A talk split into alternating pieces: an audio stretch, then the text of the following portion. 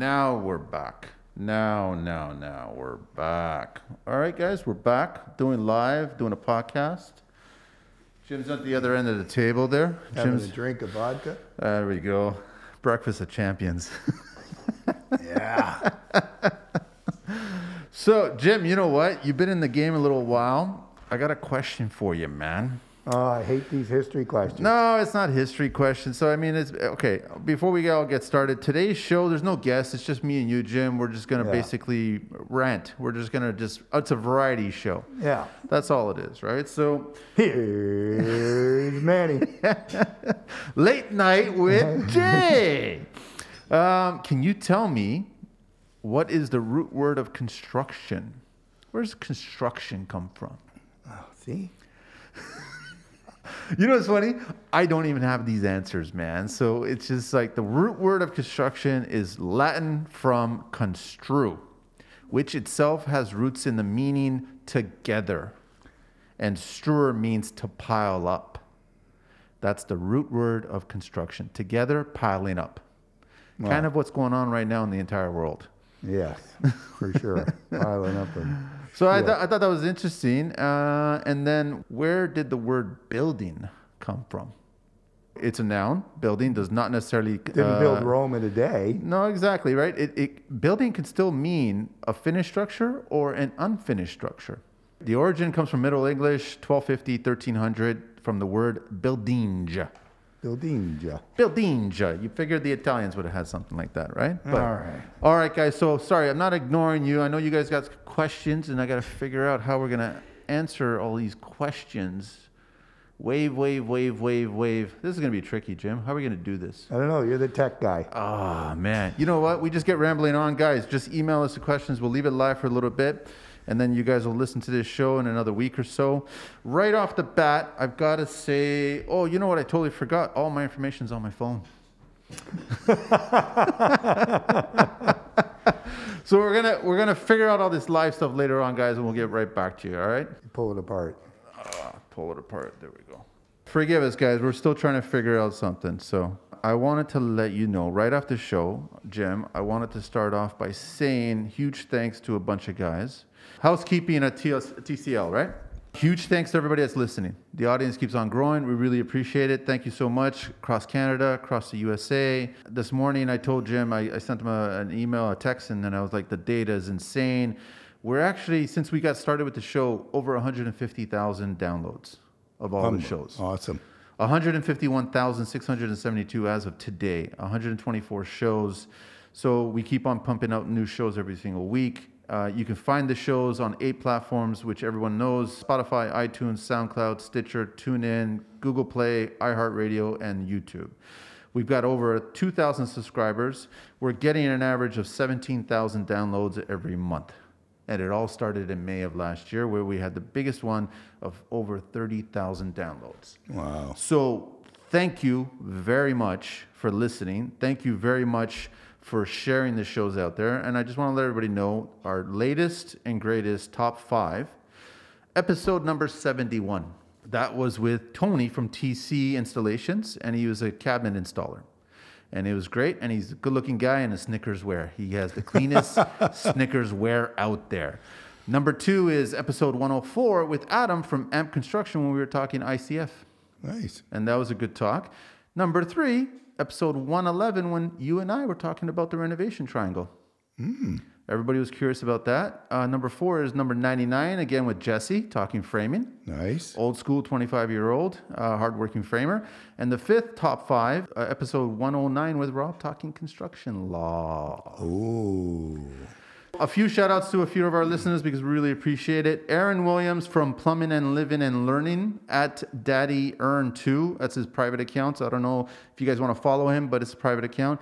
He's a plumber apprentice in New Brunswick, loves the show and shares with everybody. Thank you so much, Aaron. We'll be in touch. Reese from BTL Contracting out of Pickering. He's going to be on the show too, and he's a huge fan. Ladies, we're loving the ladies. So Design Theory at designtheory.ca reached out. Leanne and oh sorry, Adolfina. Adolfina. Yes. Sorry about that. I'm so sorry. I, Leanne and we've Ald- worked with them. They're awesome. Oh yeah, they're awesome, right? So she actually reached out because there was a comment made about a specific designer, and they were like, "That's why we hate the industry for those kinds of people." so, ladies, thank you so much for sharing that. And then we have Ruben at Villeneuve and Sons Tile Company, a big tile guy out of the U.S. Loves his Schluter's pro- Schluter products. Then we have Nick Andrew from uh, at VWNIK, and he loves listening to us. Funny enough, is he was actually doing some research came across DRIcore video that I did about five, six years ago. And they had a good chuckle because that was the younger version Manny. That was Oh. before Manny had any gray hair. So it was funny. That video is probably going to be around for about, I know, I know, 30, 40 years, and I'll still be the younger version Manny. And then last, we have the boys out west, Brooke Wright underscore construction, who are also part of Builders and Brews. And we are going to get them on the show. Guys, thanks so much for listening. We're looking forward to getting you guys on the show, talking more about Builders and Brews. So, guys, thank you. Thank you so much. Please reach out, send us an email, send us emails.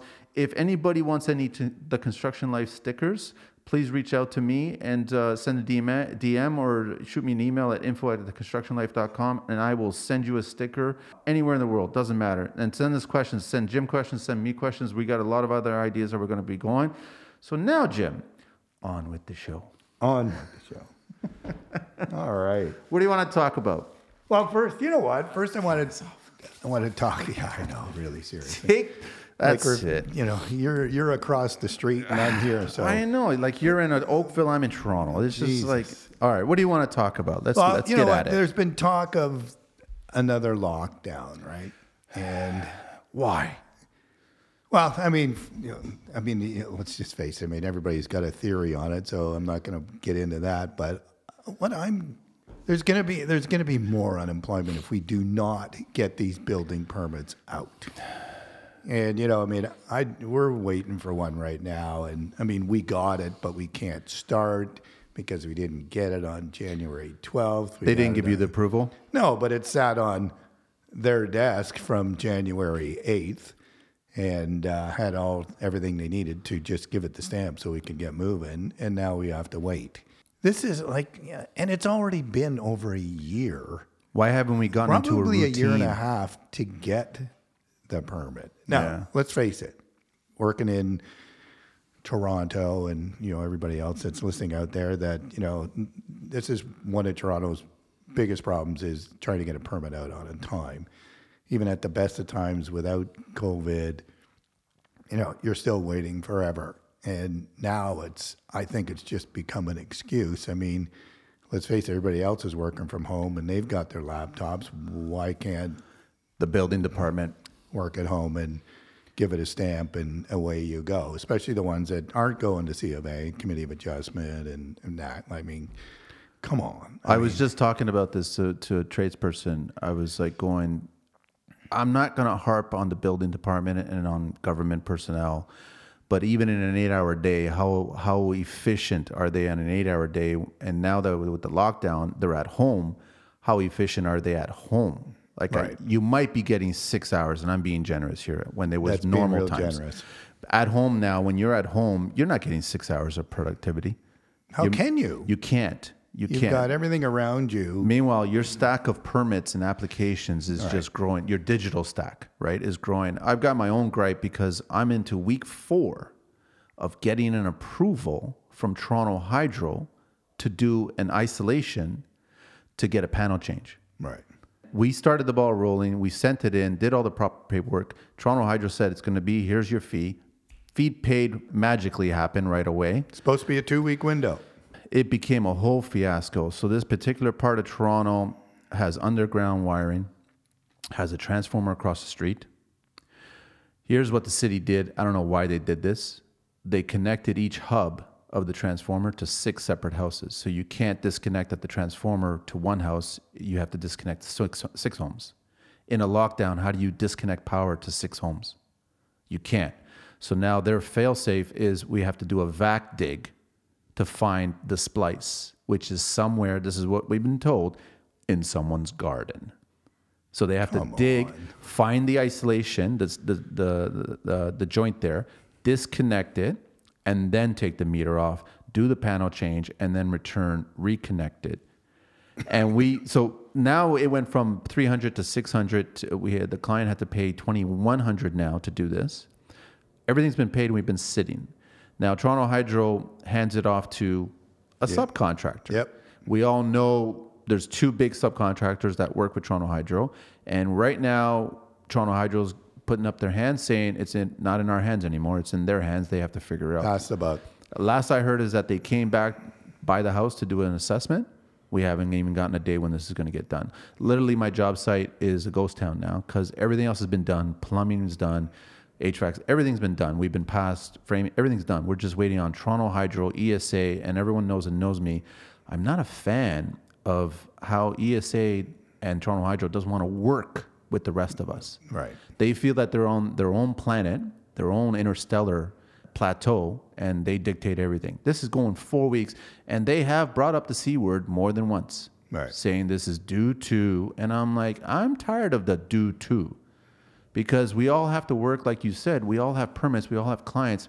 And I'm getting nervous now because I think a lot of clients might be second guessing. Should we wait Yeah. till next year? And, And, that, and this is where you're, we're going to have the unemployment go, that's going to be the problem. right? You already said that you have guys reaching Oh, out reaching to you out to looking me. for work, right? Yeah. So they Which isn't which isn't a good sign, especially in this business. No, you I don't. mean, I, I, I understand that you know some people will, will shy off, and when I say people, homeowners will shy off because they're they don't know, right? Nobody really knows, but things look like once we get through this year, I still say we have to get through 21, that things will pick up. All signs are, are kind of there, so I'm going to stay optimistic and, and say that's going to happen. But if we don't have our building department on our side, getting the permits ready that are stacking up and start getting them out so that we can work, I mean, let's face it. You know, it it it takes weeks and weeks and weeks to get started, even though you get a permit. I mean, if let's just say you're doing a new build, I mean, you know, you got to start off with the foundation, all that stuff. But I mean, it, it's it takes time, and we're in the winter. it's even worse. It's even worse. But I, I think it's not fair to continue to use the C word as an excuse. No, I don't think so anymore. I mean, I think everybody's hunkered down at home that's Yeah. working from home. Yeah. I think the building department is still electronically connected to the entire world. yeah, So if you're submitting, like, how many moving parts, Jim, are going on before you actually submit that permit application to the city? You got a lot of people that have Yeah. already been doing a lot of work and getting prep, and then also contractors like yourself. You've scheduled things, man. yeah. You've scheduled things to get the trades all in line because you want the job to go as efficient as possible. I think I've said it before on one of the other podcasts. We had this we had this one project signed February of November of 19. Wow, so long ago. That's the one I'm still waiting Still waiting. to get started. So That's the one we got the permit, but we didn't get it on the 12th of January. I think you're right. I think if the building department in Toronto, I don't know how it is around the world or what else is going on across the country. I'd love to hear, like, if you know, be you know, curious. all our listeners that are all How's everything going on in the east? Are you having the same problems? Are you having the same problems out west? We don't know. We know we, we can only speak for Toronto, Yeah, right? But uh, I, I don't even think it's any different in other municipalities. I think it's the kind I of I kind of hear the bitching everywhere, same, right? across the board, right? Yeah. But I've, I've had a few inspectors come out and they really don't have any answers and they just put their shoulders up. Yeah. But that's not really helping the industry, is it? No, no, no, no, no. Mr. John Tory is listening. You know, if you could just have a look at the building department, and I think you know this is the perfect time to, you know, figure out what's what's not working. Yeah. I said that at the it work, beginning. Right? I said that at the very beginning. I was everybody was nervous a year ago when this all started in February of 2020. I said now's the time to reevaluate your business. Figure out what's not working Yeah. and make it work better. Right, we're doing it. The city should be doing it, The city definitely should be doing it. but they're not. No, It's frustrating. Okay, so that's enough of that. Let's yeah. let's get into the whining and bitching. I know. Well, no, I'll always whine and bitch. Let's get into. I know that I've asked this. Like lots of guys have asked me this question. I'm sure you've probably been asked this question. What is the profit margin a contractor here in Canada, in Toronto? What do you think it should be? I know that when I've spoken to other people, I've always tried to live in the 20 to 30 percent. Okay, but and, and and I agree with that. Depending on the size of the job, So at different, so if let's say it's a hundred thousand dollar job, then I think you should be in the twenty. twenty percent. Yeah, If you're a million dollar job, drops. it drops dramatically to ten. I wouldn't say to 10, but you would like to see, you know, you would like to see at the end of the day, and, and, you know, if you're a small contractor working out of your house and everything else, you're, I mean, you would like to see probably anywhere between 10 and 15 if you're going to do million plus. A million plus. Right. Some guys get more. You know, I'd love to be that guy, but If you're getting ten points, you're doing something wrong, or no, I don't think so. on a million. But what if it's a hundred thousand? Hundred thousand dollar rental, you're getting ten points. You're making ten grand profit. it's still profit. It is, but is it But if profitable? Again, do, like, do you have an office? Do you have admin? Very good point. Do you have this? What overhead do you have? You got to factor all that in. Right. So, it- like, even if you're, let's say you have all that. I know one of my buddies out west. He said he will not work for any. He will not do a job less than a hundred. But no matter what job he does, it's twenty five percent. And the way he and the way he looks at it, not profit. This is how he breaks it down. He goes ten percent for the guy running the job, site super. Ten percent for the company. Three percent for admin and 2% for marketing. Makes sense. And if he doesn't get it, he doesn't do the job. So he comes up with his numbers. He looks at the scope, looks at the drawings, submits it. $100,000 job, it's 125 It's seventy-five percent construction, plus another ten percent for your site super, and then the rest of it is profitability and a mid marketing. Yeah. That doesn't work out all the time for us. No, I mean, I mean, well, like I said before, like anything when you're when you're doing the smaller projects, you know, 50, 20, 30, 40, anything under 100, you you got to make at least 20 to 30. It's not worth your while. right? survivable. Yeah, I mean, because really, if you look at a fifty thousand dollar job, you walk away with Five, you know twenty grand or ten grand. ten grand. Yeah, It seems like a lot of money for what it is, but it isn't because that fifty thousand dollar job is probably still taking you a month and a half to do, yeah. if not maybe two. So when you spread that out, that ten grand really isn't. I liked what you said. Where sometimes it's actually kind of nice to do those hundred, hundred and fifty thousand dollar jobs, because you have a better chance of making more profit over Right. a million dollar job that you may only take ten percent, And it takes you a year. and it takes you a year. When a hundred thousand dollar job could probably pull off in a four week, six week window at the most. Yeah. In yeah. and out. And so think about it. If you did ten hundred thousand dollar jobs, you're actually making more money over the course of the year of doing one job. It's true. I mean, it, you know, to these guys that are starting out, you young guys that are listening, I'm. I know you want everybody wants the glory job, and I've said this before, and I'm I was no different. You know, when I first got my twenty thousand dollar job, I go, okay, that's great. Now I want the hundred. Now I want the million. Now I want you know two million, three million. I don't want that anymore. Are you going backwards? I want to go backwards, right? because it, I mean, we're kind of there now. You can't go backwards, and I, you know, I'm too friggin' old to go backwards. But you know, starting out, You'll do more work, Jim, if you do the smaller jobs. No, uh, I'd what? you'd do more work, wouldn't would. you? You'd, would. you'd end up swinging the hammer again. Probably, which isn't a bad idea. I It's don't bad. that. It's not bad. It's not bad. You wouldn't get uh, uh, Ministry of Labor bugging you about heated toilets. True, true. Last week I had the first toilet freeze on me, man, and I was like, ah, those Yeah. days of frozen poop in the toilet. I Nice, know, I know, nice, nice. nice. So that's okay. That's a good. But you know what? So yeah, I think you know. Again, you guys, like if you're starting out, you know, uh, like I said, you want the glory job, then go for it. But make some dough doing the small stuff, and then just understand when you get into the bigger, you can't charge the markup of twenty and thirty when you get to that million dollar. You'll lose jobs. You'll if you lose try. the job. Now, but think about it. I mean, it's it, you know now you got to think about it the other way. So you're going to do a million dollar job, and our fee is a hundred thousand dollars. Let's say that's a hundred thousand dollars that I know I'm getting. Yeah. That's my fee. Everything else is a la carte. Sometimes it's not a bad idea to take less, even though you think it's less, right? You take 10%, but that's mine. You know that number. That's the company's number, Yeah. right? Yeah. And then your everything else is um, But your marketing and your overhead would be higher at that point too, because you'd have to is. sustain a certain image, right? yeah, yeah, And I guess a lot of guys are nervous about, okay, do I find a space and set up a shop and set up an office, set up a boardroom, design room, all that stuff.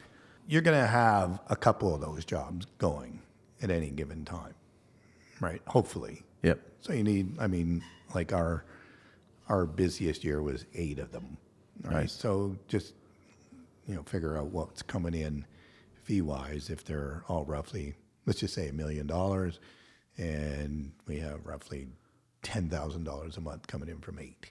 Yep. So then it makes sense, It does. You can carry all that overhead. and you can carry that, right? But you, but then you you got to feed the machine, right? That's that's the thing. As you grow, so does all your expenses, right? I mean, look, look, we're we're here, and look what Yeah. this costs, right? Yeah. I mean, so we have to keep feeding it. So if you want that, because it's a lot of work, you got to know what's involved in that. right, right, or you'd want to stay small, you probably still make the same amount of money as you know the guy with the office and everything else. Some guys get a little nervous. I know that you talked like a, you thought years ago twenty thousand dollar budget was like a massive budget, and, and nowadays that's nothing. But then what's nothing today is like a hundred thousand dollar job. Right. What if a hundred thousand dollar job goes south, and all of a sudden you have to deal with that? There's always that risk, right? Yeah. I'm always trying to figure out, like, I'm, I'm sure you do this, Jim, is that every job I've done, I do wrap up. I literally go back in and, and I get somebody to analyze every single penny that was spent on that job. And I figure out exactly what my marketing was, my minute, what my prep profit was, what every single trade.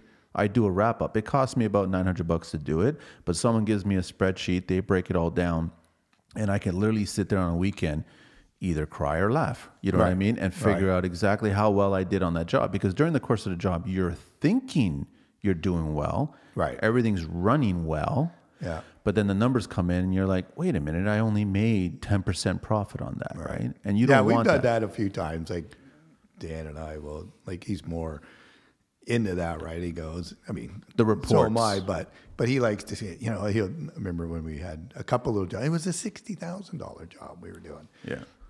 And he goes, "Oh, Jim, I don't think we're gonna know. We're not gonna make anything on this. This is like, you know." I go, "No, no. I'm telling you, it's there. It's there." And sure enough, we, I, I think we made 30, 35 percent, Nice. right? And there it was on that. What was his thinking? What was he nervous that Yeah, yeah, I mean, we got so many things going on, right? And Yeah. it just feels like, oh, you know, we're there so long, like this and that. You know, you just, it just feels that you're not making it, right? Yeah. But we did, and But it's good to be aware. it's good to be aware for sure, for sure. I mean, there's one I'm on now. Like I know we're, you know, if we get out with our eight percent, five to eight percent, I'll be happy. So where are the overages on that? Because that's going to lead to my next question is what trades are kind of fluctuating too much? They'll come in to work with you for the first time and give you a great price. Then all of a sudden the second time it jumps dramatically. Third time jumps dramatically. Like which are the trades that are doing that? Like who's in, because you have to be paying attention to that, right? You got to figure out who's coming in at what and what their numbers are. And you might lose a job because someone might be greedy for one job versus another job. So That's how- at the beginning, right? That's at the beginning, totally at the I beginning. mean, yeah, I mean, when you're when you're in it, and then there's extras. I mean, that's that's our job is to to control the subtrade. Like, hey, like So back at the it eight, down, right? back at the eight percent one, where was the overages? Where was it happening? just What- took too long. the time Yeah. schedule. Yeah. and just costed more. Yeah, you think you you kind of forget about admin, and I mean that starts to add up to run it. to run it, right? I mean, sure, we're running it. You know, we got site super, we're doing this, doing that, but then it all has to come back here. She has to do the timesheets, figure all that out. You know, then she has to allo- allocate all the time to, to each job. Then there's you know the extra charges, or you know, It's it's funny you say that because I just our budget reports every month that have to be done. That takes hours. I know to pull it, and, and and it's funny that you said that because I just got a bill for the toilet that's on site that was frozen for a job site that's not active right now. Right. I know that it's pennies. You're paying 200, 250 bucks for one Doesn't month of the toilet, but that's 250 bucks that's sitting on a job site when productivity would have been happening. and I would have been moving forward. Now my schedule's been extended as a result of it Right. because of this one component from Toronto Hydro. Right. Who pays for that?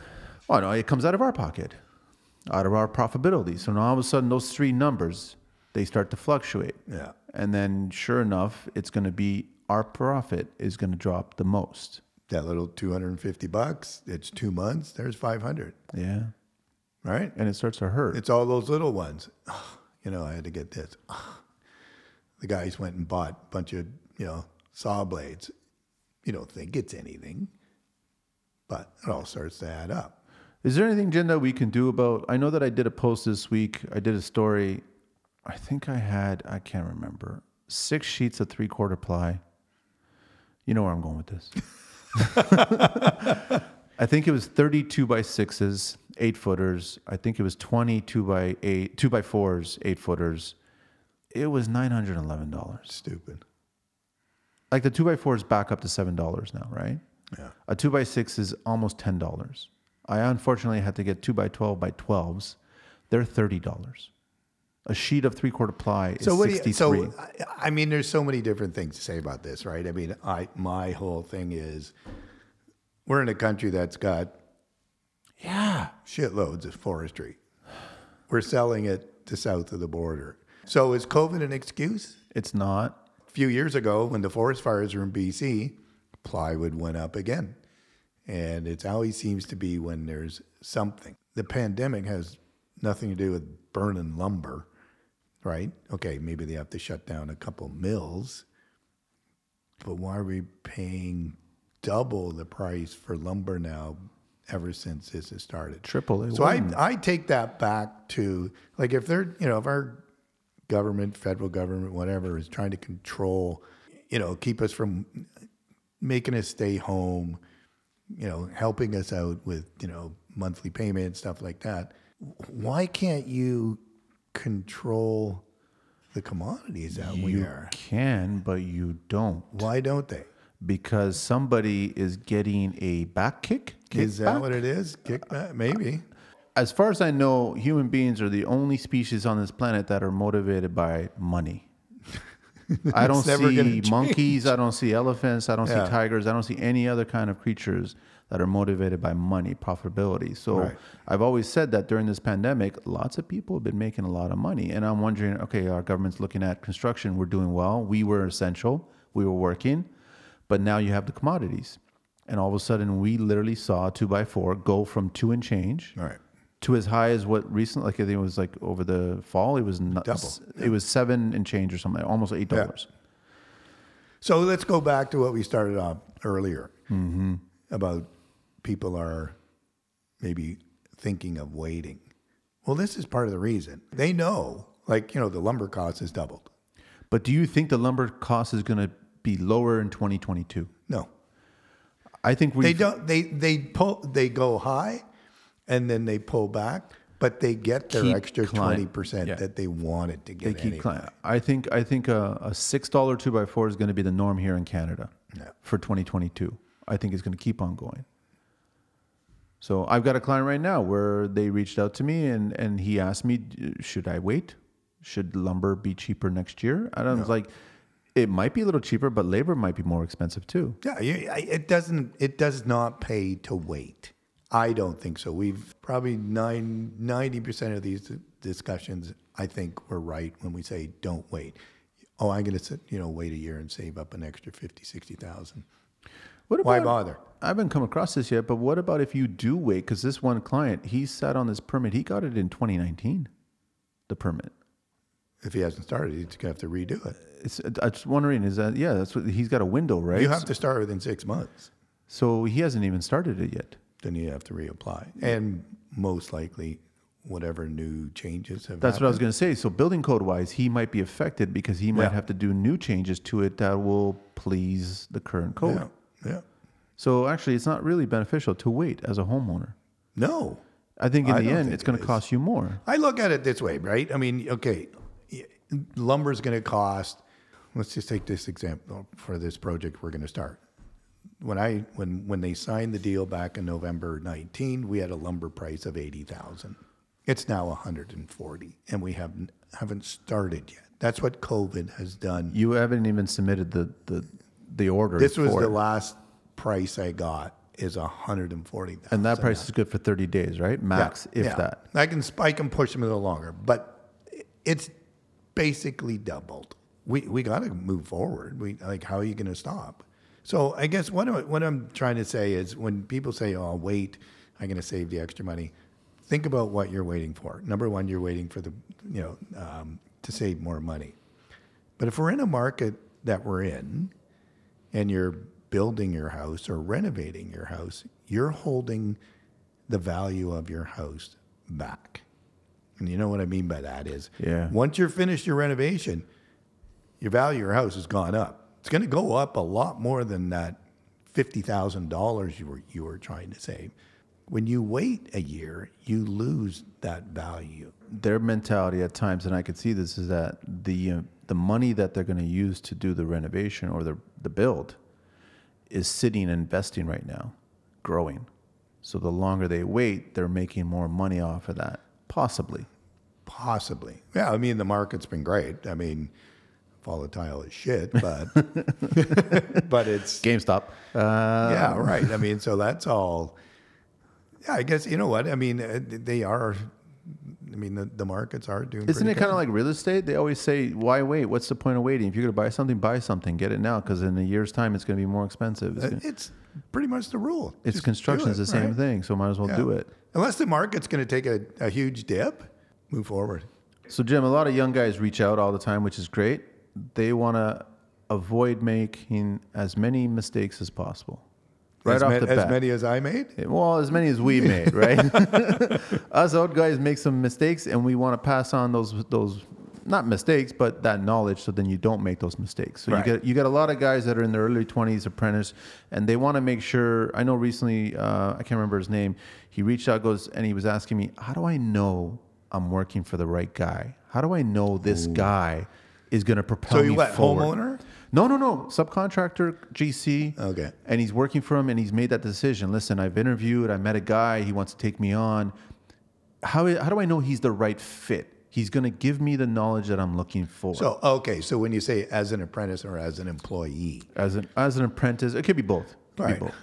um, you're going to find out in the in the first Quick. couple weeks. Yeah, exactly. Is Yeah. he motivated to teach you, to educate? I guess you want to go. I mean, I, I, if I was an apprentice again, let's say carpenter, apprentice, plumber, whatever. Obviously, he's going to interview me, but then I would say, can I just can I come to a couple of your jobs and see your see what you're doing? Let me tag along for a few days to see if maybe I really Shadow. yeah, just to see if I like it. That's what I would do. You would you would know pretty quickly, you know, just by the jobs, by the other employees, or by the other general contractors that you're working for, Yeah. or that he's working for, right? So basically, if you see no toilet on site, garbage everywhere, everyone's cursing at each other, It's kind of what you're going to get, right? You're, you're going to get a mixed bag. And, and it's Yeah. true. You know what? Take the investment to actually go, let me give up some of my free time, hang out with you Yeah. for a week, and see how you run your ship. And then I can make a decision from that. Actually, that's a really good idea to do that. Because then you'll know if you want to move forward with this guy for the next Yeah. month, six months, even a year, right?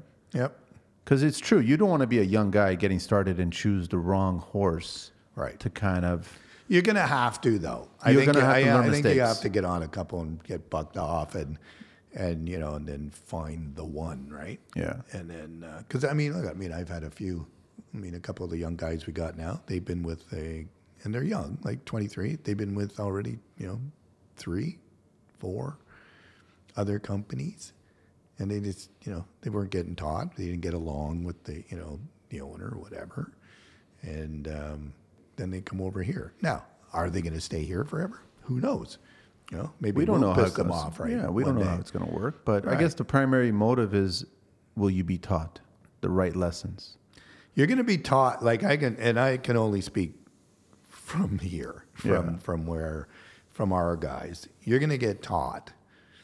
You may not like the way you're going to get taught, but you got to remember these guys. You know, you and I were talking about earlier. yeah. yeah.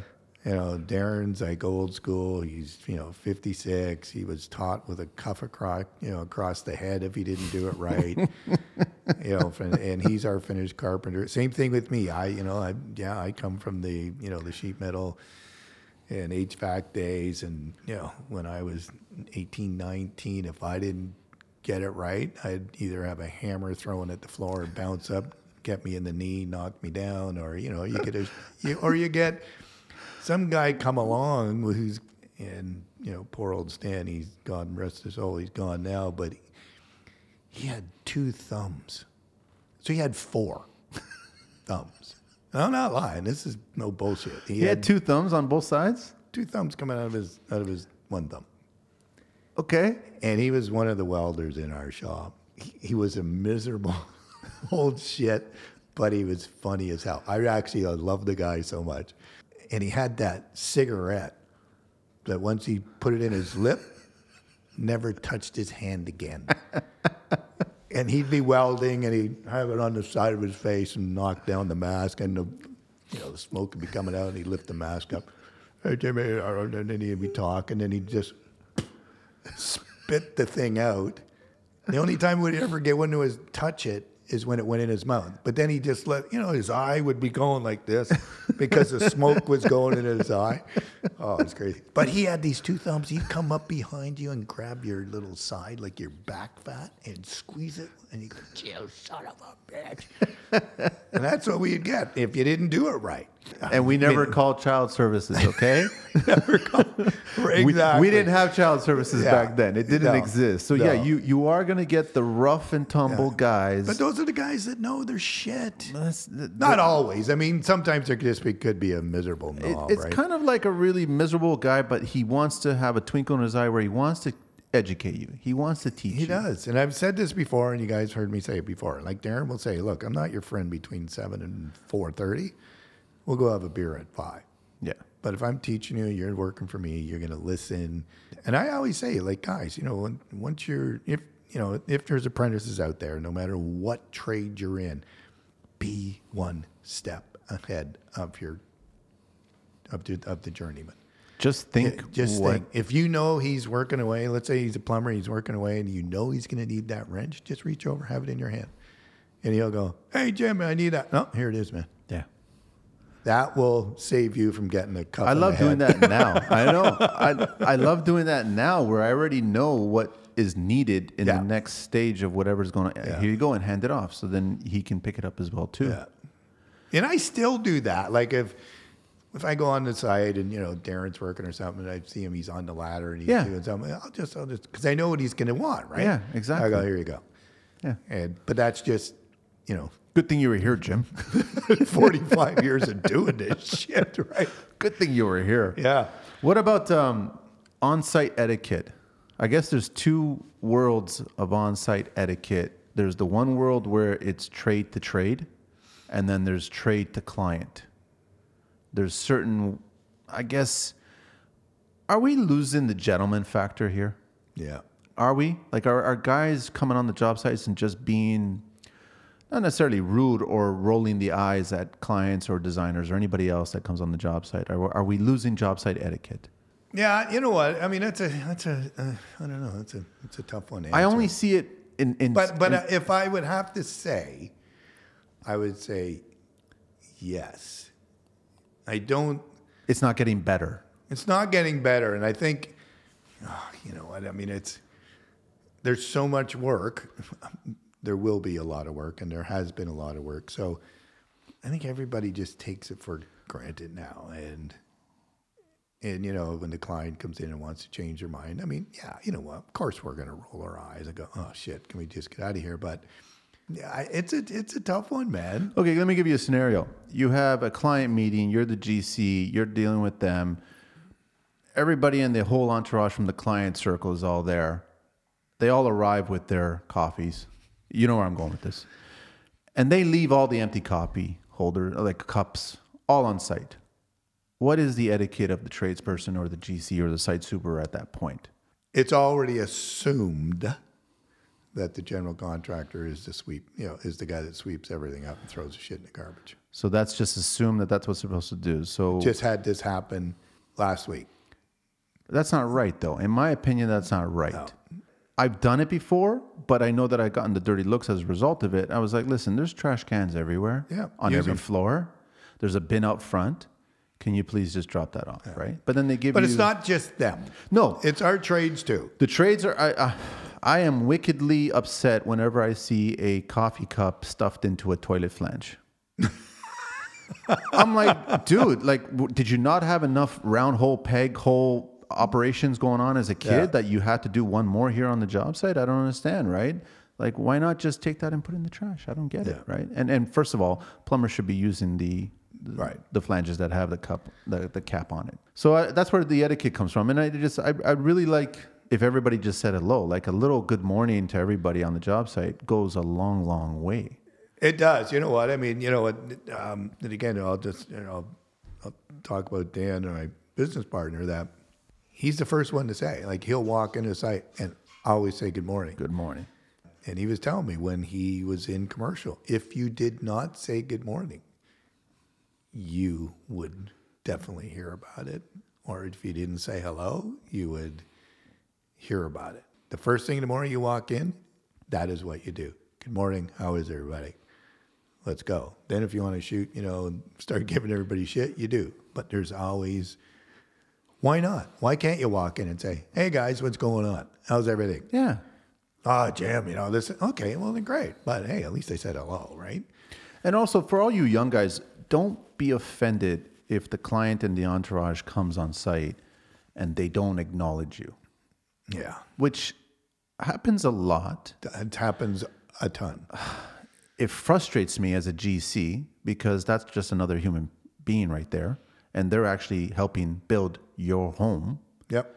and they're skilled and have talent. It would be nice if they you could just say hello, good morning, and do the same thing. Treat them all as if we're the same because they're an extension of our teams, of Right. our team. But it doesn't happen. It doesn't happen. That's what frustrates me, right? Yeah. And it probably, I would say it may happen 50% of the time, It does. if not more. Let's get on to music. I've always joked where I'll let the trades listen to what they want, and especially if you got a third story house, so plus the basement, four stories. I used to always joke that if you had different trades on different floors, it'd be different music. It was almost like walking through a mall. You know what I mean? And you're like, oh look, you know, lingerie section, and all you got the different tunes going on. But you'd have a polka going on with the guys doing the hardwood floor. all the German mix, the techno mix, the rap mix. They had all, and then you have the token country guy, right? Yeah, You- uh, yeah. Somehow, always token country guy. And I just let them go, but as long as it's at a nice level and it's not overpowering everybody else, because I think you still have to have communication on a site. Plus, if something is potentially at risk, if something's going to happen, you don't want to be yelling over something to get to that person just Yeah. for safety purposes. Well, I think you should. I mean, it definitely, there's been, uh, you know, on a couple of our sites when they've been framing and, you know, especially when you're not closed in yet and they got the radio blaring and then, you know, then you get the phone call from the neighbors and this and that. And so, yeah, I mean, it's got to be toned down, but I would like, and it does happen sometimes, but, but I think, you know, if you see the homeowner, coming on site, whoever's near the radio, it should just be an automatic turn it down. And even today, most job site radios are app enabled. Yeah. So even if a meeting's about to happen or someone wants to communicate, you should be able to grab your phone and lower it down right then and there. All right. I do- And it- just be conscious of everybody else. It's Not just respect. That's all. not everybody likes your music, right? No, no. Trust me, a lot of people wouldn't want to listen to my stuff, right? So it depends on what I'm in the mood for. But I okay, so what else we want to chat about here? I mean, on site, I'm just trying to think of parking. Parking. Parking's always fun, being the valet parking, and you have like four spots, and you Yeah, we have we have that on our, our, our budget sheet, and that I always get. Oh, what's this item one forty four here? Jim parking tickets for? I go. Well, we're not gonna- paying for them.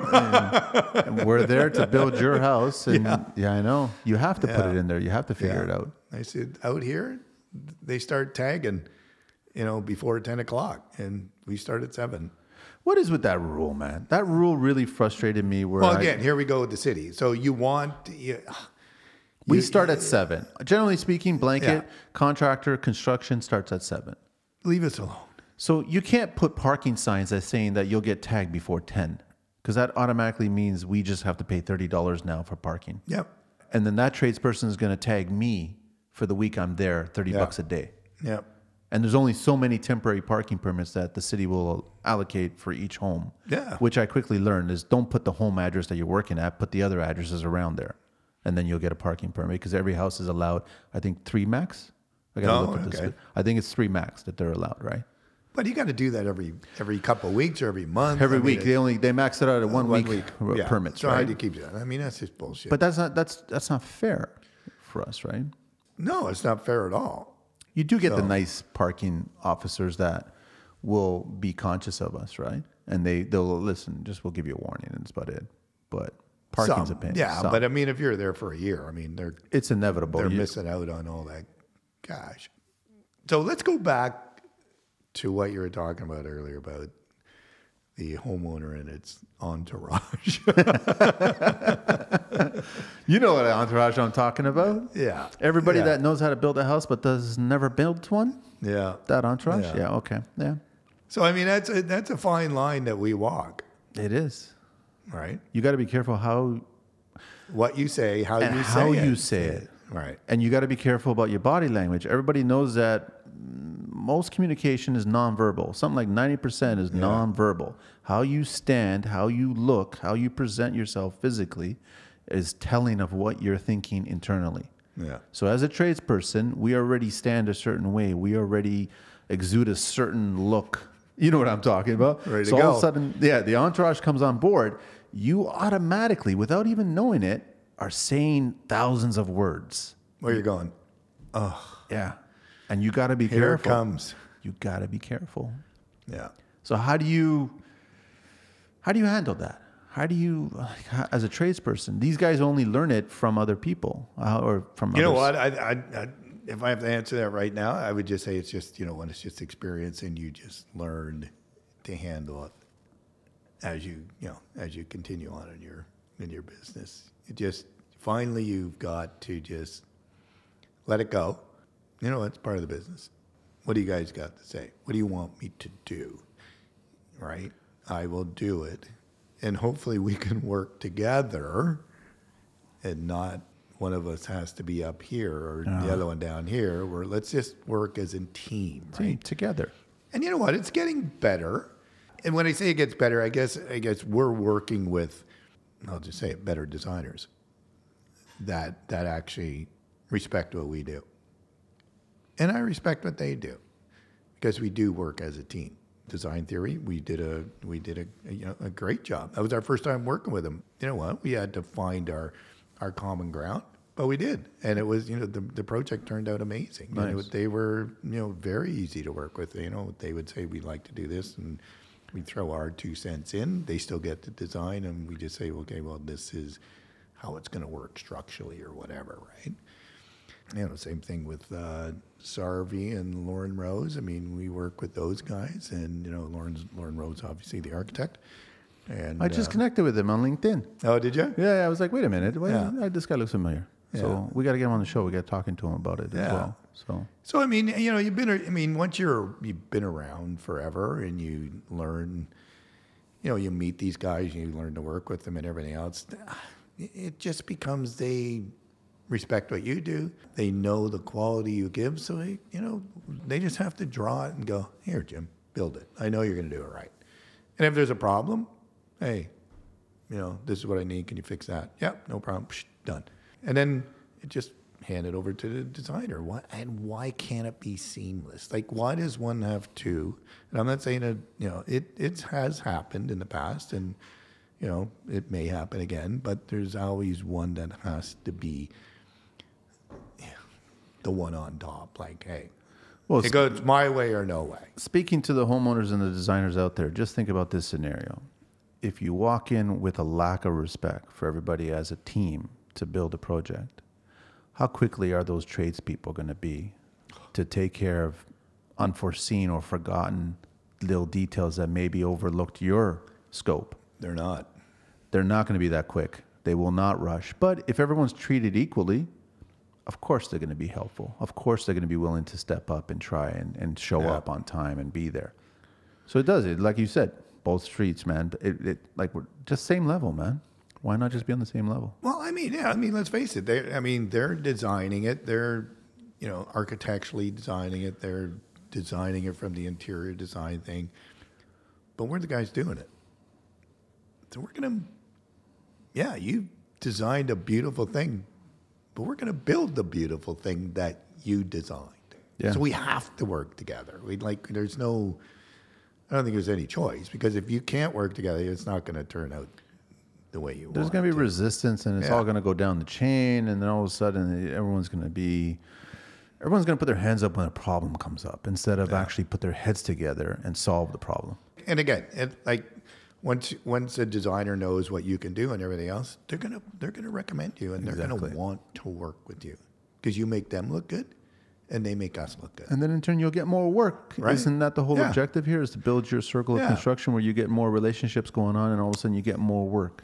Exactly. Isn't it? And that that goes across the board to all trades and everything too. Everybody. Yeah. So don't be pissing off. Like you're not going to get along with everybody, but like you said, you got to find the right horse to get on, right? To to, to figure out if you work on that circle, right?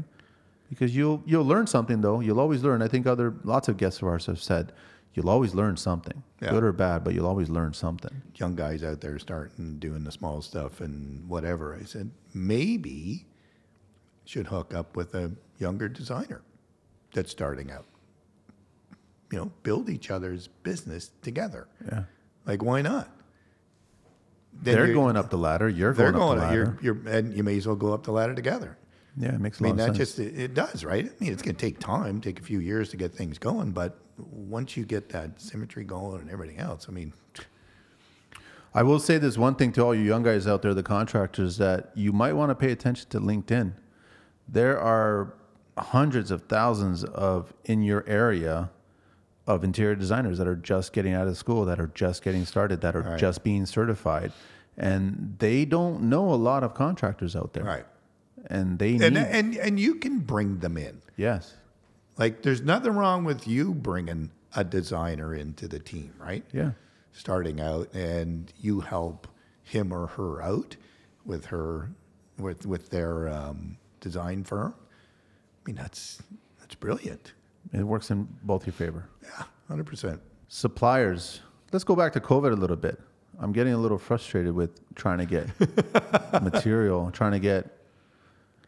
You know what's frustrating is if I actually started to, and I don't want to, logging the amount of minutes that are turning into hours of me sitting around trying to wait for something to be ready for me to pick up, to pick up, or to actually be sitting there waiting for it to be picked up. I can't. I can't calculate those hours.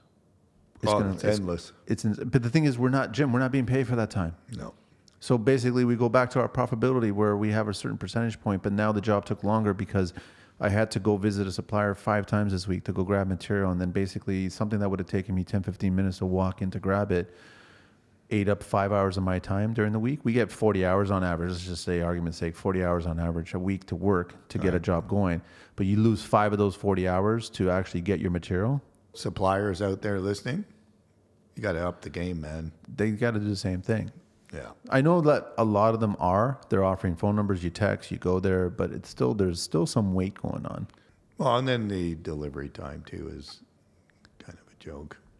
Is this all going to go away in a year's time? Is it all going to like are we? I'm getting a little. I'm not getting nervous. I just found it interesting that a lot of contractors were reaching out, going, "How you seeing the landscape? How you seeing projects going out there? What's going on? What's happening? I think there's going to be a lull for sure.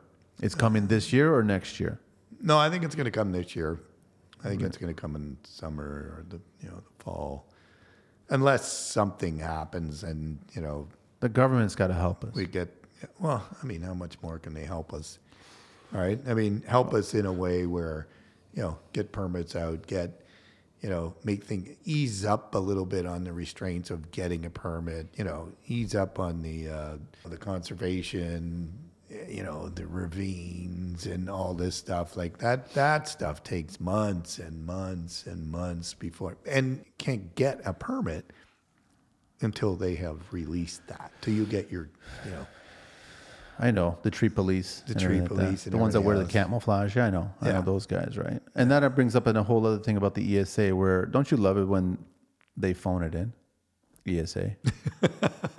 and and I'm like, you're allowed to do that, so that you're on a certain list that you're so good that you could just phone it in and they trust you and they sign off on it. I'm like, wow. Oh, that's the privileged ones. Yeah. yeah, when, wh- when did you become Darth Vader? I don't understand how that works, man. Like, but then we can't get that in building side of things. No.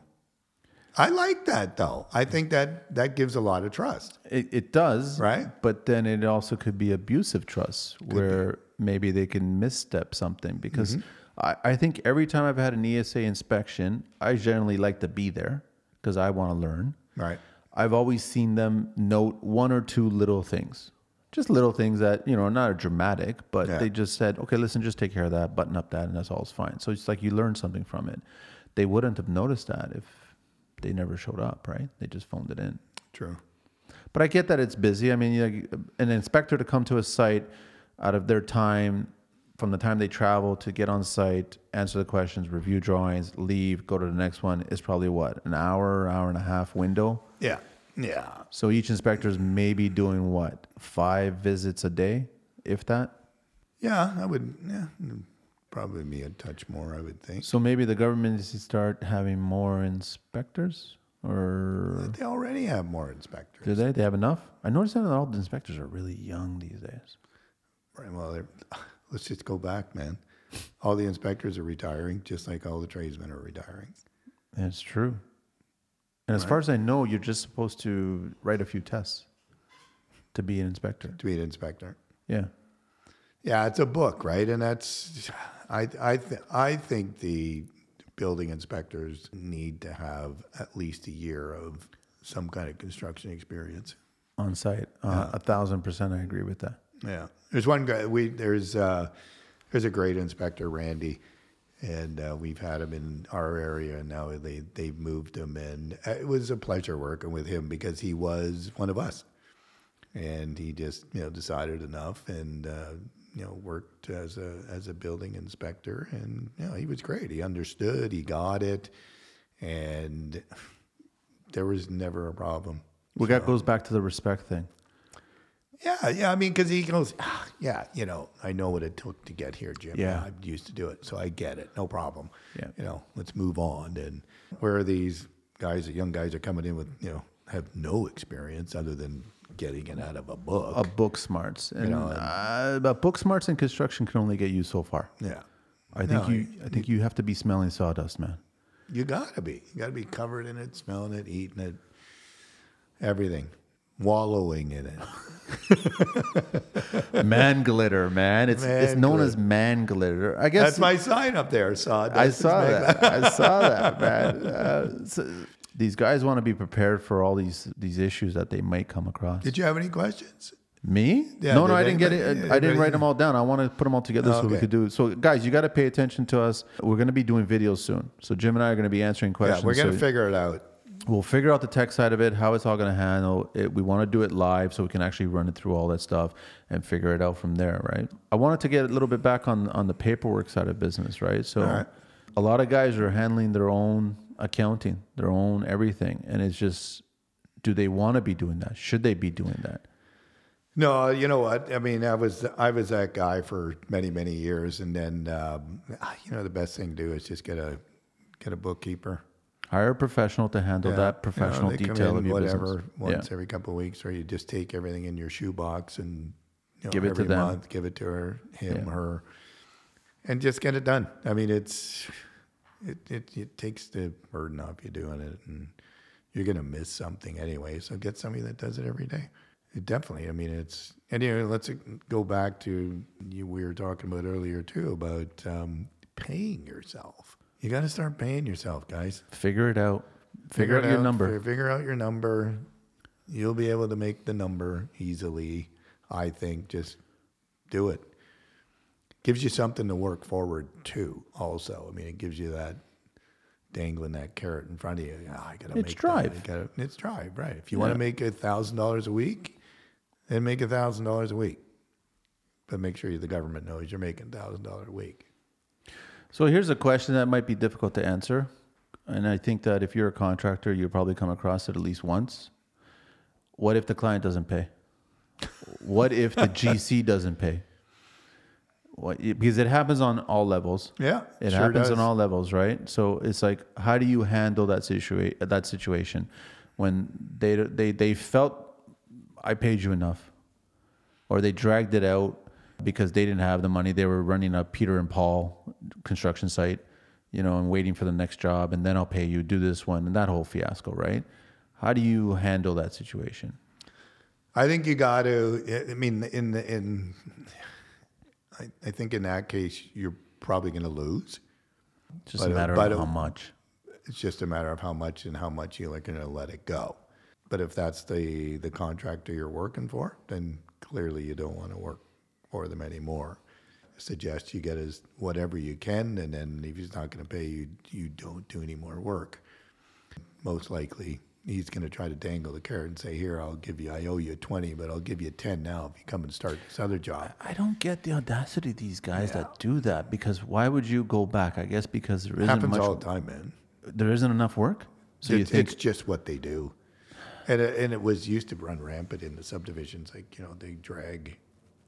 I knew uh, Vince was one of our our bricklayers, and when he was working for all the big boys in the subdivisions, he would be 120 days more, and they would owe 200,000. They would give him a check for 80 and say, you know, you got to do the next 10 houses before you get.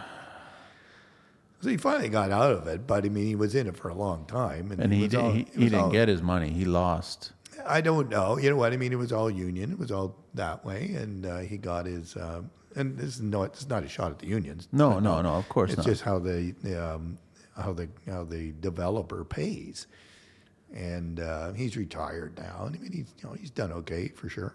It's just that. I mean, they can drag you out. And I've always said to trades, I mean, pick. And I've said it on this. I don't know how many times. Just pick five, six, whatever. Good, good contractors that know you pay, that know you know that they pay, and just service the shit out of them. And you know, do you know what? Let's face it. There's going to be a time when everybody goes through a shit time. Yeah. We have, like I have, even when I was on my own, and I had to drag some guys out. And uh, you know, either you get overextended or a client's not paying, and you, you but uh, hopefully at that time you have the relationship with the guys and they know what you're going through because they know the job you're on and they know the job that the job that's doing it to you Yeah. And you know because they've all been in it. Everybody's been in the same boat. You know and just you you have to just kind of go along for the ride and hopefully you're going to get paid right? And and then if you don't i've had to go back to some of the guys and say hey look you know what? I just lost 30 grand. I know i owe you you know three g's. You know this this this can we you know can i pay you a thousand and then you know da, da, da, da. we all kind of take a little bit of the i mean i'm taking the hit but Yeah. everybody your your hit's a lot smaller than my hit right Yeah. and, you know, a lot of guys will work something out with you if they're reputable. And, you know, if they're, I don't know, they, they respect what you do and they know you just got into a shit spot. Is that disrespectful to a tradesperson? Are they thinking about it where it's like, listen, you're responsible for this, so you should pay me in full? Like, are they thinking? Some will come back and say, Yeah. yeah, you fucked it up. yeah. Like it's your job to get the money from the guy, right? Yeah. Sure, if you want to do that. I mean, you, it's up to you whether you're going to get paid or not. I don't know. But I always, you know, I always kind of like to put it on the table. Guys, look, here's where we're at. I, I don't just rather be transparent about it. I think the more you're upfront about it and truthful about it, the better chance you're going to have of working something out. It's just funny. I get a lot of DMs, and I know recently, and I'm not going to say names because I just I think I'm getting too old, and I, so I'm getting a little more respectful of yourself, Jim. That like my girlfriend always says, it's good that you hang out with Jim because he rubs off on you. he rubs off on you in a non-COVID way. You know what I mean? So it's great. I got recently, um, someone did a post, they shared something, and all of a sudden someone reached out to me and he said, Listen, don't work for this guy. He doesn't pay. It took him months because he was feeding his sugar baby. And so I was like, You know what a sugar baby is, right? What's a sugar baby? Am I that old? So you and I, I guess we have the potential to be sugar daddies, and then we would have a sugar baby. Ah, So and then all of a sudden you get this youngin in their life, and then they want to feed them with all kinds of little trinkets here and there, but they're taking money from paying trades, right? So that's where the sugar baby thing is. okay, okay. So we had a nice conversation over DMs and we were just talking about it and he was giving me some questions and I gave him some insight and he was appreciative of it, which is great. And then I also get reached out by other guys who are saying the same thing. Like, how would you handle this? Okay, so what if you did a job and all of a sudden a tool disappeared and you swear that it was there when a certain trade was there? So how do you handle the potential of someone thieving a tool of yours? And I just said, listen, unless you don't know for certain, Yeah. you can't confront them. No. But if there's a way that you could have a polite conversation in and around, say, listen, I could have swore I left my, because I engrave my initials on all my tools, right? And so I kind of know where they are. And I have seen some of my batteries with some of the trades that I work with, and I joke about it, right? And I'm like, that's fine. But the thing is, yeah, how do you handle that? And I think the first thing you don't do is accuse. No. Unless you, can't. know for certain Yeah, unless you watch them just pick the thing up and walk out and just it. took it. Yeah. But if you play the, the the gentleman card and just go, listen, maybe it got mixed in with your bag because it's gonna happen, man. there's lots of tools. It's gonna happen. Like if you if you can't keep them around you, and and you shouldn't have to be looking over your shoulder either. No, we can't do Right. that. Everybody's got to bring in their stuff. Right. I mean, there's been times where, like, everybody's using the same battery and everything else, and it gets scooped up, just like you say. And it's and it's they're not stealing it. It's just, oh, I gotta go, so I'm, you know, you think that's mine, and away you go, and you go, right? But we've had stuff that went missing, just grew legs and left, right? And you think you know who's done it because he's the new guy on the site. We've never seen him before.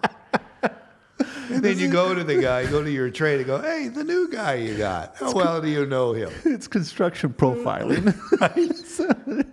Oh yeah, I just you know I just got him. He's just out of prison, so uh, you know, nice, right? So oh, oh, that's one strike. yeah, yeah. No, we don't want to. You can't be construction profiling, right? Like, you- No, just be be nice about it, I guess, and you figure it out. And then the hope, hopefully, it's not a very expensive tool.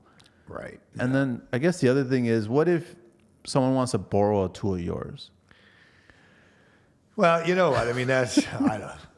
My- that's, my thing that's is- a touchy one because What if they want to use your miter saw and you just hear them make it scream or something? They just Right. make a sound that's not. so again, this is where it comes down to everybody working together. yeah. and everybody who's they've known each other forever. Our team, they have all worked together for at least 15, 20 years. So, you know, we got Slav who's doing, you know, our finished carpentry and Darren and and they just set up a saw.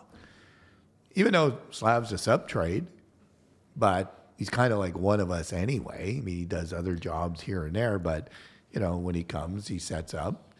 And then him and you know Darren or whoever else is working on site. Okay, well, whose table saw is going to go here? We can use that table saw for this. Why don't we set up the table this way? I'll put my little, you know, little seven, eight inch whatever chop saw we got over here for for this, and then let's use the big honking one for the baseboard. And they just set things up. But that's working Together. I right? know. So yeah, no, I've heard the screaming and yelling. Get the. Well, get your own saw. Go to your own goddamn truck. And you know, I brought mine out. You hear it Well, I wasn't talking about that screaming. I was just talking about if they were to go to miter saw or table saw and they're going to cut a wood and they just made the, bl- the blade bind and you hear your tool scream, Oh, yeah. Daddy, Daddy, uh, what's going on? Right? Our guys, like our old guys, Yeah. they'd be coming off the off the ladder or whatever and Jumping on you. screaming at you. Yeah. Oh yeah. Right? He, would, he would be called everything in the book.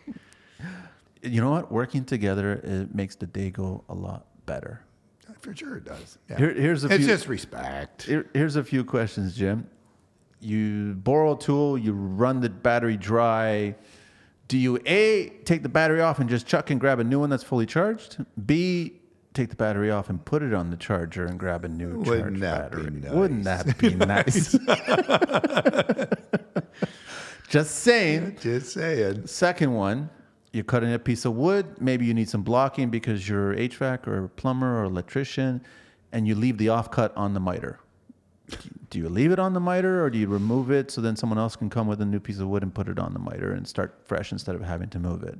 Put it in the pile. Wouldn't that be nice? Yeah. so there's a bunch of little, I guess it's just let's just be gentlemen. We're contractors. We can't like. Why can't we just be gentlemen about it, and just be? Wouldn't it be nice to just? I just picture this UK industry and just being so nice to each other. You know what I mean? oh, that's okay, mate. Don't worry about that. That's Hey, totally mate. fine, mate. I'll get that. Don't worry. I'm sure there's feuds over there too. I think I think they do the slap against the head kind of thing, Yeah. right? Well, that's where it, ca- it can't like It came from there. Old Yeah. school stone masonry, carpentry, woodworking. sheet metal. Like Listen. I had more Irish, Scottish, and English, and a and a bunch of Germans in there too, in my trade. That was just kind of what it was. Oh God, oh yeah, they were they were ruthless. My dad smacked me on the side of my head, and if I was lucky, it was with his hand. Yeah. You know what I mean? Like sometimes he would go tell me to pick a two by four, and I had to go pick a light one. You know what I'm saying? Not a wet one. You didn't want a wet one hitting your head, yeah, right? Well, they try one. But that's that's how, and that hasn't happened today, right? you can't. Because on the safety board, child services numbers on there, right? Oh, you can't. You touch your kid. Yeah, Not that you're gonna go beat your kid, but I mean, just saying. that's a different story. we got spanked. We got spanked at school for Christ's sake. Oh man, the rulers. Oh, the rulers. They oh, put your hand out. Oh. And you think back, you go, you know what? It oh. actually didn't really hurt that much, but No, yeah, it didn't. Just hurt your pride, It that's just all. hurt your pride. That was the thing it did, man. Yeah, my we had a grade seven teacher, George or uh, JJ Warfolk. He was like 100 years old at the time, and he reminded me of like a Winston Churchill. He had the big boiler. It's like, and always had his hand down. Always in a horrible suit, and he would he was no. So all three of my brothers, we all had him, and I was the end one. Like I was the youngest one, right? He was known for the famous chicken hold. And he'd grab you underneath your chin and he'd squeeze and he would lift you because you're only in grade seven, right? And he'd lift you and your feet would be He can lift you right from that. and your feet would be dangling off the ground, right? Or he'd whack you with the with the pointer or something. And uh, but he was a great guy. He was a nice guy. Like you know, when, when I say that, but he you know to the to the the class clown and always pissing him off. He would always do this. So my brother, my older brother, was always in a lot of shit with him. One day, he told my brother, he goes, Carrick, get out and what did he say? He said, "Go take a walk. Hey, go take a walk." So he goes, and he what he meant just go stand in the hallway. So Daryl took off, went up Bloor Street, went to the store, came back. And Then he's and uh, then Warfolk goes, "Where'd you go?" He says, "Well, sir," he goes, "You told me to take a walk," and he said he had every Warfolk did everything he could to hold back the laughing. And he finally just let it loose and he goes, Okay, you got me on this one. But he always said, but I mean, that was Warfolk's, you know, uh, line. He goes, Yeah, they were they were my most outstanding student, outstanding in the hall. But you learn though. but you learn, yeah. But that was the good days. We had shop. Ah. Grade seven and eight, industrial arts. Yeah. Mr. Anderson. We have to bring it back. we have to bring it back in a new way. We're gonna have a guest on the show soon where we're gonna talk about the new version of Shop, which is really interesting. Where once again it's that designer contractor relationship. There's some interesting things going on with new technology shop, so to speak, CNC, machinery, computerized engineering, all that stuff. But yet again, these are book smart individuals, not on site construction smart individuals. They need to work together with us.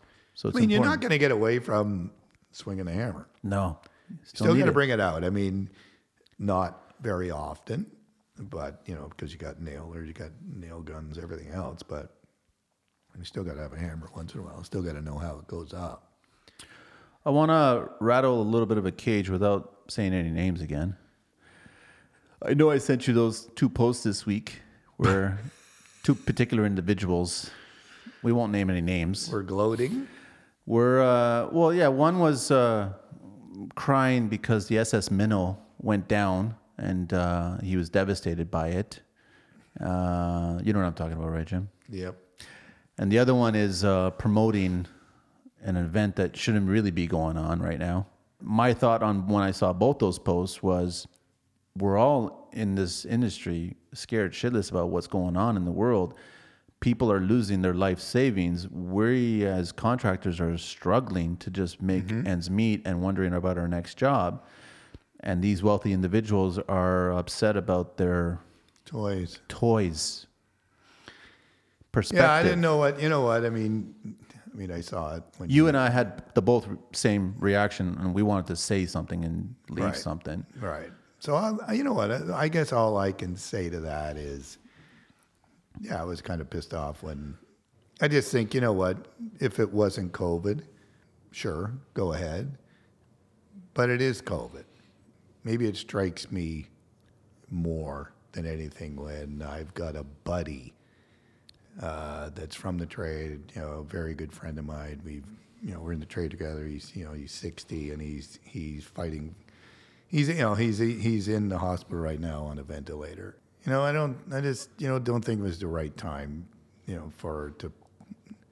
Yeah, you know what? I'm sad that your the SS Minnow's half under the water, You're you're insured, but your toy. but the way you commented about it, it it was kind of like you shrugged your shoulders. Uh, Ugh, you know, I'll just get another one, type of thing. And you know, I mean, you're right. I mean, here we're going through some shit times, and uh, you know, people are losing their jobs, losing their businesses, and I don't think that's uh, you know that's the thing you should be putting out right now. no. Especially if you're somebody so-called that you're in this business, and and if this business, you know, has given you what you got. I could comment on that, but I won't. Um, and then, uh, you know, I mean, it's just, you know what? I mean, say what you want to say, and you know, if, if you know, if people don't agree with me, then that's fine. There's a lot of people that don't, but I just think it's a shit time, yeah, to to do something like that. We all have our little toys and shit like that, and we like to, you know, put it on Instagram and say, "Oh, look, I'm, you know, I'm going for a motorcycle ride, or I'm doing this, I'm doing that." I mean, yeah, but I don't think I'm going to put up something and whine and bitch about it when, you know, I'll say it again. I got a buddy laying in uh, laying in a hospital right now on a ventilator, and you know, praying to God that he's going to come out of it. So, There's there's such a disconnect there yeah, for for somebody who apparently represents the industry. yeah, because I'm I'm pretty sure the many people that I respect in the industry would never share that particular post at this particular time. no, There's no reason to do that because I'm sure either before or after that post, a phone call was made to his insurance to just start the claim. yeah, So then it could be replaced. When people here are not replacing their dollars or their lives or their mentality, they're suffering. Look at there, yeah, suffering, suffering financially, physically, Mentally. mentally, Mentally. more so mentally than anything, and and, that, and that's and that's where I, a line was Yeah. drawn there, and that's why I I didn't. It was I, I didn't I didn't appreciate it, yeah, but I was uh, proud of myself for holding back until now. good But- for you, brother. Me take the heat on this one. no, we're both being civil about it, but Yeah, anybody who knows knows who we're talking about, and just leave it at that, and that's and that's it. I guess he'll just um, Yeah, and it's like I said, you know what? It's shitty that it's happened. sure. I feel You know, terrible. that's that's horrible. But that you know, but keep it to yourself. yeah, You don't need to do it right now. Yeah. You know, if it was in, you know, no COVID and who gave a shit, we'd probably still say the same thing. But I, it would have put a smile on my face. Uh, right, right. but I mean, it's uh, it's different because there's just way too many people suffering. It's like you said, be a lot more respectful of the construction industry that gave you so much when you don't return any of it back. And all we're asking is that give some of it back. I remember uh, Paul LaFrance, he was, when he first started out, he, he asked me, he goes, Jim, like, you know, any advice to me, you know, when I, with doing this show? And I says, you know what? Same thing I've told myself and I told my kids, if I ever turned into an asshole, let me know. I said, just be humble. Yeah. Be humble. Be happy that you're actually doing a show. And I says, not everybody gets to do a show and enjoy it for what it is. Get what you can out of it because it's not going to last forever. And away you go. And I think he has. I mean, I like Paul. Paul's a, Paul's a, he's a funny guy, and and he's you know he's talented. You know, he always you know he comes and always supports me and my stuff and everything else. So yeah, no, he's been they're good good dudes. Some. Some. It's, it's funny how we're skirting the issue without any lawyers here or anything like that. Should get in trouble or something like that. But I don't know. What are they going to do? Pick a fight? They'll lose. I don't know. I mean, what what's the difference? I mean, they, you know, I don't know how many times I've had people come up to me and say, "Hey, you know, such and such just, you know, called you this and that and everything else." Oh well, Great. I just had it happen the other day from somebody that worked with him. Really? Yeah, yeah. To you? A, a supplier of mine. We were talking about the same thing, and he goes, "Do you know this person?" I go, "No." He goes, "Well, he came in here and said he knew you, and kind of, uh, he's all washed up." Da, da, da, da. I go, Uh, he's all washed up and respected and the original goat of the entire industry. Okay. All right. So, and I, I and, and then he showed me who he was, and I go, never set eyes on the guy before. Don't even know who he is. Well, I've had that bullshit happen Yeah. to me before, right? So Young guy. I've always said that if you want to say something about somebody, say it to their face. And I have to this individual, and I enjoyed it. Right. You know what I mean? Because I was being honest to myself, and he wasn't. But yeah, sure. The minions came out of the woodwork and all of a sudden started Right. slandering me. And I was like, go ahead, dude. You'll never say it to my Yeah. face. I guarantee that. We're not going to be liked by everybody, man. You know what? What's the saying? Successful people have friends, very successful people have enemies. That's right. Ah, what else you want to talk about, man? This has been a good show. It's a been little good, mixed yeah. match, Little mixed variety match of show. Everything. Yeah. That's all it is. There's always something going on in the construction life. There's always something that's dramatically going on. But I mean, I want to everybody keep on sending messages. We really appreciate the DMs, the questions, everything. That's great. We got a lot of ideas. Jim and I are constantly talking about new ideas that we want to do, giving back, setting up those videos. The roundtable, we're gonna figure that out. You We'll know, figure during- that out. Yeah, for sure. I think it's needed, and and you know, it's like my Manny said. Just you know, start. You know, send in any questions. Like no question is stupid. No. Whether we can answer it or not, we'll try. And and all and you know what, guys. I mean, the only way I can answer it is through my experience, and Yes. whether it's a good experience, a shitty experience, or whether you want to listen to me or don't listen to me, that's fine too. But if you know, I'll just share what you know what I went through, you know, and then you just you know take what you need from it, or if you get anything from it, right? I mean, Just learn from it, man. just learn from it. I mean, I'm still learning, and you know what? I mean, I, I'll go back and I'll just say, I mean, it's the, the industry's been great to me. Still love doing what I'm doing. I have my moments like everybody else, and you know, I wish I was somebody else or did something else or, or whatever. But uh, you know, I think I think for you guys that are starting out, don't get discouraged. There's gonna be, you know, there's gonna be up times. There's gonna be fucking times when you're down in the gutter, thinking why you did this. But you know what? You'll you'll suck it all up. You'll be the better person, and and you'll and you will be successful. Just don't chase the dollar. The, the, the money. You know, it will come. It will come because you're good at what you do. You'll be respected, and people will pay for that respect and that talent. That's all you got to know. I honestly believe that this is slowly not a fallback gig anymore. I honestly believe it's a career choice. It, there's nothing wrong with it. No, no, but it's just for like years and years and years. It's always been that fallback. This is all you're gonna do. Well, the '80s definitely was a big. It was like, oh, you you're in construction. Oh, know, construction. Oh, just gave up on everything. Yeah, yeah. Every guy I lo- everybody that every person that I was in the trade with, or at you know, I'll just say my trade, and we're all still buddies, and we all you know, it's all done well, like they're, but they're still working. They enjoy it. There's enjoy a it, passion right? for it. My buddy, like both my buddies are Brian. Brian's one of the ones that's on the ventilator right now, and I mean he's 61, and and uh, he was still working away. Doesn't need to, just 'cause he wants to do something. And then my other buddy Brian, he's still working, and you know he's he's 65. Yet Because he enjoys it. He loves it. he loves it, and you know he's teaching the younger guys. It's a good living. It's it's rewarding. What's- Definitely is rewarding. What's the one thing, Jim, that you can tell these guys to help them move forward?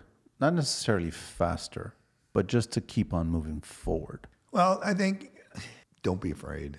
Like you know, like when I telling talking about that story, my first job, that first big job was twenty thousand bucks. Don't be afraid. Just just go in, dive in both feet. Yeah, you, it may not work out, but you're going to learn really quick. Yeah. All right. So don't be afraid to take the next step up. You know, not everything is going to be 100%. There's going to be the shit, the shit one, the one that didn't work out, the one that almost killed you, the one that almost made you, you know, bankrupt. That will come. It's going to happen. It's gonna happen. It's gonna it's gonna happen when you least expect it, because you'll probably be gliding along really good, and things are oh yeah, I'm making good money now. You get you know, not saying you're getting cocky. You're getting You're making what you think you're worth. yeah, yeah, and you're just getting what's the, what's the word comfortable mm-hmm. with yourself and the way things are going, right? So you kind of let your guard down a little bit. That's when it happens. There was a rash of maybe two years ago from a lot of guys hiring other Instagram, excuse me, influencers. You like this influencer thing? I hate that word. I've said it before. I find it very abusive. It's next level from the TV industry, right? There was a rash of certain people hiring certain individuals that were influencers that were professionals and and they did a poor job. And then all of a sudden it became a question of, well, how do I handle that?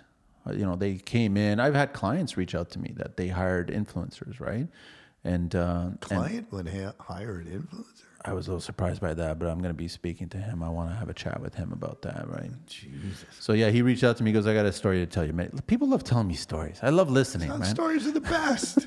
you learn from stories. Yes, you totally learn. That, a lot of people are learning from this show, which is great, right? So I, I'm just trying to figure out how do you handle that? Because uh, I mean, I haven't necessarily hired a lot of influencers. I've only had one that did a bad job, and I just didn't hire him again, and I let it be. I heard through the grapevine that he was talking smack about me, and I was like, you know what? Say to my face, man. Like I'm, a, I'm the old school generation that if you have a problem with me, you say it to my face. If you don't, then you don't have a problem with me. But if you want to just say it out there on the Twitterverse, or on the Instagram, and, and be a keyboard warrior, then you're you're a little shit, is what it is, man. and you have no value in my life whatsoever. Just be a man. Just being that's it. I think I think men are missing from construction. I was just talking about this the other day, where men are dying to be men again. And I think that men have disappeared for a little while. And I'm not trying to get all sexist and, and all this. Uh, you know what I'm trying to say? Like, Jim, like, to be a man. That's that's the thing about it is I think that's missing. And all of a sudden, guys don't want to do that. They want to be little weasels on the side Right. and just talk their smack with their own little circle. And then they have their influencers and they can talk about smack about somebody else. But I'm like, dude, you don't know who I am. You never But sat that's the down with world me. now, right? Social media is the world. But it's not the it's not the correct image of No. what it is. No. So I mean, a lot of guys reach out and they ask me, "How would you handle this? How would you do?" I was going, "Dude, don't hire them, don't work with them, don't say shit about them, and just move on. No. You learn from the experience and move on. That's it. If they want to talk shit about you, then let them talk shit about you. If people want to believe they're talking shit and they think that shit is true, let them. Yeah. Like, you know what? The uh, bottom line is if you know it's not true, it's not true. It doesn't matter. Doesn't matter. Like I said earlier, look, not everybody's going to like you. It's just that way. I, it was a huge eye opener when I did the show. Different, eh? Totally different. You know, And it hasn't I mean, most changed. most people were really nice. It was very flattering, everything else. But then you'd get the odd guy. Hey, you know, fuck, you know, you're, an asshole. okay. What did I do? I don't even know who you are. But uh, like, I remember saying one guy. We were walking down at the Indian. He came up and he says, "Oh yeah, man, I've been watching your show. Fuck you, you cost you know, you cost me a lot of money, man. You know this and that." And and I go, "You have a TV, right?" He goes, "Yeah." I said, "It does has a uh, have a off and on switch." Well, I said, if you don't want to watch it, turn the fucking thing off. Yeah, that's it. Simple. You don't have to watch it. yeah. And sorry that I cost you a lot of money. I don't know how I did, but anyway. But yeah, no, you know what? It was a real eye opener, man. You had to go home and think, do I really want to do this? Because you think you're, you know, you're you're trying to do good. Maybe I'm not saying I was the greatest on there. I mean, I said some shit that maybe I shouldn't have, and maybe riding away on my on my bike at the end of the show pissed people off and said, "Oh, I mean, I've had that comment. Oh, fuck, all he does is just ride around on his motorcycle." Okay, well, that's what you think. I know what I do and what I get up and do every day and stay up till, you know, 10, 11 o'clock at night, pricing jobs and doing shit. Yeah, you know what? I do like getting on my bike at the end of the day and just going and I don't have to think about anything. I only have to think about what's in front of me. If I don't, I'm dead. so, and that's that's it. it. You know, you ride, Yeah, man. yeah. Like you clear your head You do clear your head. and like you just you are it's whatever's around you man that's Just it. zone out, man. zone out Everybody should have motorcycles. yeah Clients, designers, Clients, trades. everybody Have a It's just all ride up on bikes Put it on the tool rack. It's there. Bring it out out of the van and then go for a ride, man, when Yeah. something's going on. but you know what i mean i don't know if anybody wants to hear this but i mean let's face it a lot of people on instagram and all that kind of stuff kind of want to be have a show and i mean i get it and all that and but trust me it's not all what it made you know made out to be i mean sure there's a few few guys that have done well shit comes along with it It does. you know to me it worked out for me i thought it was okay but like i've said earlier and before i already had a successful business before when i started so i was already doing okay and, and i just thought it would be a, a good marketing platform And it was and it wasn't. it was and it wasn't. It more, it mean more to the positive that it was. But you know, you had to uh, you had to suck it up a little bit for you know some of the comments and shit that uh, went around. You you grew a you know you grew a thick skin. You had to. yeah. And then if But for the most of it, you know what? I mean, I was very flattered, always very flattered that anybody had said, you know, no, I watched your show. I saw great. You know, it's really, I, I thank you. Like that's awesome that you do. And still, to whoever remembers it and everything else, I thank you again for that. You know, I mean, it's uh, it was uh, it was a good experience for most of it all, for most. But uh, I mean, I could have thousands of guys calling me an asshole, and then if I get one little message that just says "Thank you so much for doing the podcast. Thank you so much for sharing. Yeah. Just thank you for so much for. I'm actually reading books now. Uh, you gave me like an inspiration Yeah. to do a book challenge, and I'm like, one little message like that wipes out a thousand bullshit messages. yeah, And but you're right though. If you get into that business, and all these influencers want to get into that business, and all the guys that are in this business, you are going to sell yourself. You are going to compromise. I guess is the is the best word to to. They're going to have a lot of handlers that are going to tell you what to do and how to do it, and these handlers don't know anything about the construction life. no, And that's the unfortunate thing. And then you're going to paint a picture that's not reality. And that's where the disconnect comes from. And I think that's what we always tried to to get across on when when when we did it. I mean, we were one of the first, so You try to make it as real as as I possible. did. Yeah, we did. You, You, had the confrontations with trades, with clients, homeowners. homeowners, neighbors. You had real blurring out Charlie Brown. Yeah. You know, you had to because that's the That's what truth. was. That's Yeah. what it is. Yeah. And you never saw any of that ever again after your show. No, after they, you know, they started wanting us to, you know, create drama, this and that, and that's when both the producer and I just said, okay, well, we're kind of done. And you know uh, we we got seven seasons out of the deal, and you know, it was, it was time. Guys still watch it, man. It's on, it's on YouTube. It's on Amazon, I think. Amazon Prime, yeah. I think it's on Amazon Prime. It's weird that all seven seasons are on Amazon Prime US. But not Canada. Only three seasons. Isn't that here. ironic? That's just Weird, right? funny, man. Yeah, Younger version, Jim. maybe. All right, we got to tap out of here, man. So, all right, this was a good talk, man. we'll see what happens. We talk about next week. But guys, stay informed and keep on sending us messages. Keep the and questions coming, like, don't feel. We're gonna start building yeah. this shit. Jim and I, our, our wheels keep on spinning. As Jim says, he always has to call me when something comes up. Otherwise, he's gonna forget it. So then he just tells me, and then I, I book it, and then we just figure it out and we do it. So we're enjoying the show. And once again, thank you for everybody listening, and thank you so much for reaching out and all the praise. And we really appreciate it, man. Yeah, thank you. It's Let's get out of here. Let's go get our Saturdays done now. Yeah. We have to. You got to deal with Darren there. You got to get Darren on the show. That'd be interesting to get Darren on He's the in the back doing something now. I don't know what he's doing. He's building Maybe I'm Saturday. afraid to find out what he's doing. There is no Monday to Friday in construction. no, man. Get out of here. Okay, thanks, guys. right, thanks, ya. Jim. Ciao.